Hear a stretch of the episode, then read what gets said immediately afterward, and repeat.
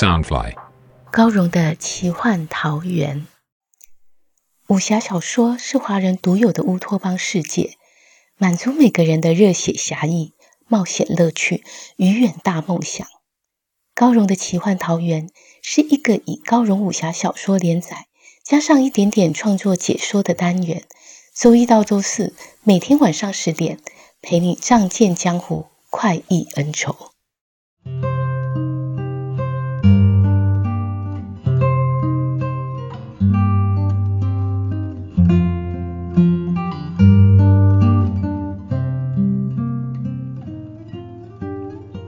善若水，水善利万物而不争，处众人之所恶，故几于道。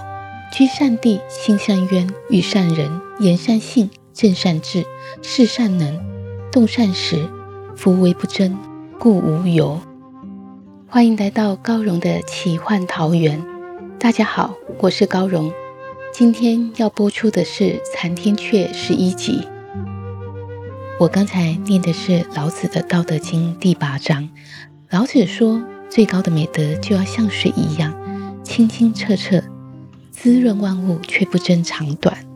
他愿意停留在大家所不愿意去的低洼地里，这样的品德差不多就接近于道了。在武侠小说中，我们常常提到武道，武是武功的意思。那么道究竟是什么呢？《残天阙》里。我写的上善若水这样的一个人物，他是中州第一高人，却淡泊名利，不争不夺。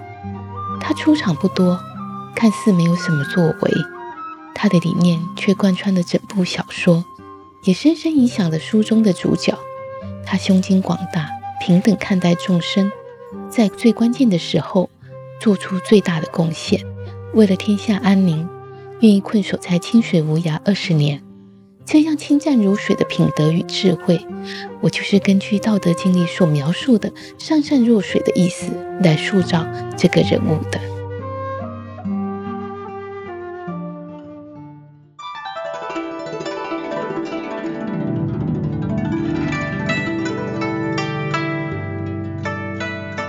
陆无常夫妇和若水说了一会儿话，忽想起自己带来的小娃儿，道。瑶儿呢？一转头，却见瑶儿正和风小刀面对面的四眼相瞪。瑶儿长得面容清秀，眉目如画，头发束冠，梳妆整齐，白衣裤装一尘不染，一双活泼慧霞的眼瞳直瞪着风小刀。见他跪着一动也不动，不理会自己，就扮各式鬼脸嘲笑他。听爹娘呼唤。急奔到苏无度怀里撒娇，告状道：“这个丑哥哥做坏事，被罚跪了。”若水这才注意到风小刀竟还跪着，心想这孩子倒是实心眼，说道：“小哥哥是你的师叔？”苏无度问道：“是这位小兄弟救了师叔吗？”若水点点头，唤道：“小刀。”过来见你无邪门的师兄师姐。风小刀病体初愈，又跪得久，站起身时一时腿软，险些摔倒。瑶儿立刻拍手大笑道：“丑哥哥摔个狗朝天，摔个狗朝天！”苏无度搂着他道：“瑶儿，别淘气。”瑶儿却理直气壮的顶嘴：“瑶儿不淘气，这么大的哥哥跌个狗朝天。”才淘气，夫妇俩哭笑不得，以为两个小孩就要争吵。风小刀却一言不发，只安静走到若水身旁，作揖道：“小刀见过师兄师姐，他刚经历一连串的生死危难、丧亲之痛，小小嘲笑你不放在心间。他满脑子只想，爷爷叫我唤他们师兄师姐。”难道已准许我报仇了？苏无度瞧这孩子虽五官俊朗，但气宇朴实，并不特别聪明，身骨上佳，却并非天赋奇才。心中奇怪，从不收徒的师叔为何会收下他？但见他心胸宽大，不与瑶儿计较，笑道：“师叔，恭喜您收个好徒儿。”陆无常微笑道：“我是无邪门大弟子陆无常。”苏无度笑道：“我呢，是苏无度。咱们这一辈名字中监督加个无字，那师弟该称无刀了。”风小刀反复念着自己的名号：“风无刀，无刀。”胡仰头大声道：“不，爹爹叫我小刀，我就是小刀。”若水微笑道：“名字只是虚号，叫什么都无妨。”陆无常夫妇也只能点头称是，心想这孩子真是执拗，能得师叔教导，是多少人梦寐以求。他却不知是几世修来的福气。若水起身，走到石壁边，伸手按了凹转处的机关，前方一道石门慢慢开启。原来门后别有洞天，洞口清泉垂滴，芳菲处处，还有一棵古树生成的茶亭伫立危崖边。茶亭的另一端连接着天然石桥，绵延到对岸。桥宽一丈，长数十丈，桥下云波浩渺，深不知处。桥的另一端也是一座高峰，名曰玉净峰，其形如笔，高耸消瘦，崖壁光滑如镜。轻功再高，也无法从山脚攀爬而上。要到玉净峰，唯一的通道便是这座天桥。苏无度笑道。在这儿望天饮酒，秒看群山，真是人生一大快事。难怪师叔不肯下山。陆无常见妻子如此欢喜，便道：“待除魔一事终了，咱们卸下重任，就带着瑶儿也找一块这样的清净地隐居，岂不妙哉？”苏无度横了他一眼，啐道：“甭哄我了，你要真搁得下心。”我日日帮你洗衣烧饭也行，可我瞧日头还没打西边出来呢。陆无常被妻子抢白一顿，虽无言以对，可眼角也喜滋滋的眯成一条线。风小刀不像他们内功深厚，冷得直打哆嗦。若水让他带瑶儿进入洞内等候，瑶儿却气得小脸鼓胀道：“我不要和丑哥哥一块儿。”他见风小刀头发散乱，衣衫破烂，便觉得此人肮脏丑陋。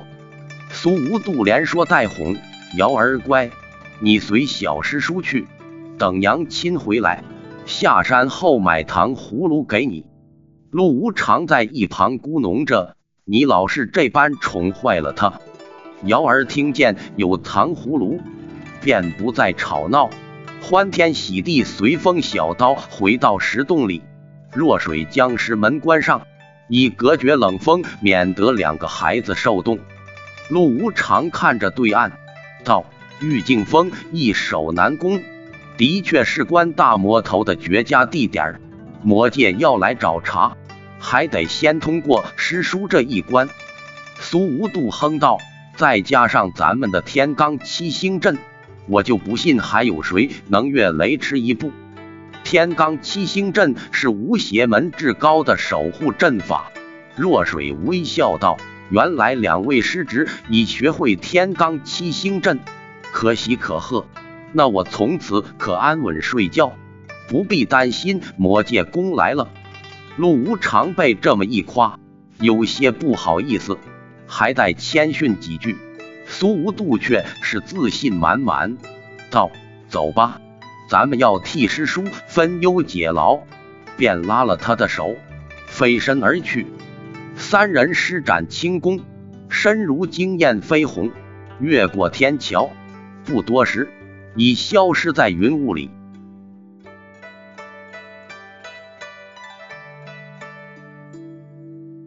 瑶儿一进入石洞，就甩开风小刀的手，风小刀也不在意，只一心记挂复仇。过了半炷香时分，瑶儿觉得无趣，就过去用力拉扯他的头发，骂道：“丑哥哥，娘亲叫你陪我，你为什么都不理我？”风小刀心事纠结，见小娃儿一直胡闹，便吓唬他。太师叔说我是你小师叔，你是听到了，不准再叫丑哥哥。胡说！瑶儿不服输的把头摇得波浪鼓似的，哪有这么丑又这么小的师叔？我才不叫你小师叔，偏叫你丑哥哥！又用力拉扯风小刀的头发，风小刀被这个任性小娃扯得痛了，也动了气，大力扭住他手腕，道：“你敢不听话，我就打你屁股。”瑶儿挣脱不开风小刀的擒拿，倔强道：“你敢欺侮我，我才叫爹娘打你屁股。”风小刀见他不肯服输，手上更加用力。瑶儿被捏得痛了，大叫道：“我不怕你，我使八方不动符，你便没法而动。”另一手便捻起了小手指，夹着一道小符，口里开始念念有词。风小刀不知这是什么奇怪术法，怕自己真不能动，一紧张就伸手去按他的嘴，谁知瑶儿竟张口咬下他手掌。哎呦！风小刀手掌被咬出血，瑶儿仍不松口。风小刀性子一拗，索性把他翻弯了身，啪啪用力拍了两下屁股，道：“这里只剩咱俩，你叫天，天也不灵。”瑶儿仍不肯服输，小手小脚拼命踢打，可哪里挣得开这个强壮的大哥哥？风小刀又好气又好笑。忍不住多拍他两下。瑶儿在吴邪门可是备受疼爱，几时受过一丁点气？今日居然被他瞧不起的丑哥哥拍了屁股，气得哇哇大哭起来。风小刀一见他哭，心里也慌了，这下可怎么向师兄师姐交代？师傅也要怪罪的吧？只得抱住这个小娃儿。学苏无度般哄着他，直到风小刀扮了鬼脸，学猴子跳，还胡乱唱了小曲，小娃儿才破涕为笑，哭得累了，便在风小刀怀里沉沉睡去。若水三人从玉净峰回来，苏无度想抱回沉睡的瑶儿，却见他小手紧紧拽着风小刀衣袖。苏无度一把抹去小脸蛋上残留的泪珠，笑道：“小师弟了不起，连这小麻烦你也哄得住。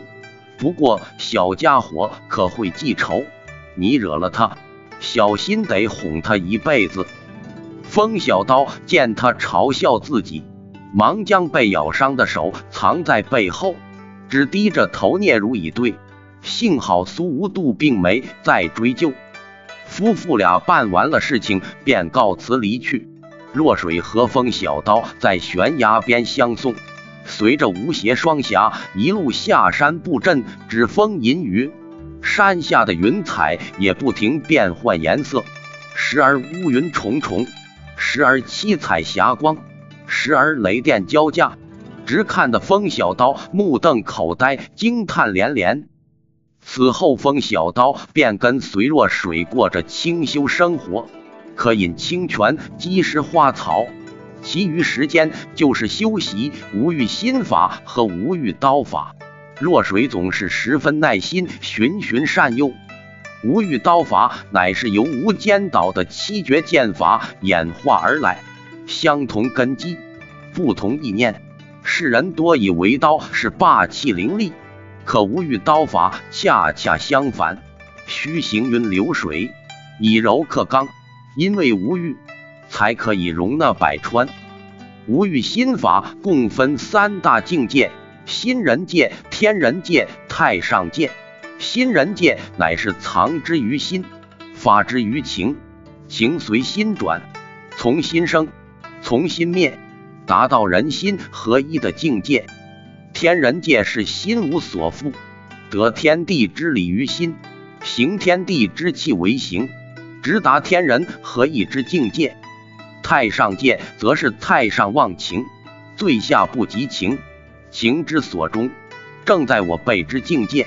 刀法心法相合，达到人随心转、天人合一、太上忘情的境界，则刀可猛烈如海，尖利如钢，亦可轻如蝉翼，柔如蚕丝，万物皆可以为刃。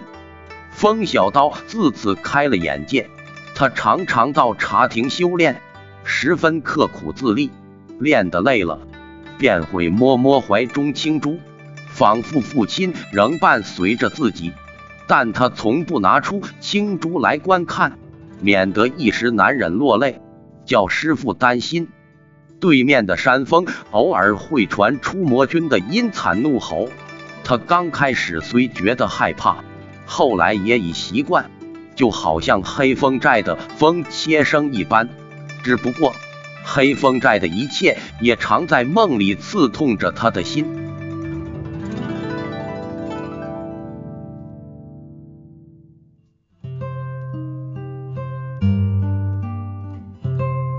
路长的小孩，狐邪门的少门主姚儿是个调皮的小娃儿。他和风小刀第一次见面就大打出手，两个小孩不打不相识。这个古灵精怪的小娃儿，将来会和风小刀发生什么有趣的故事呢？欲知详情，请听下回分解。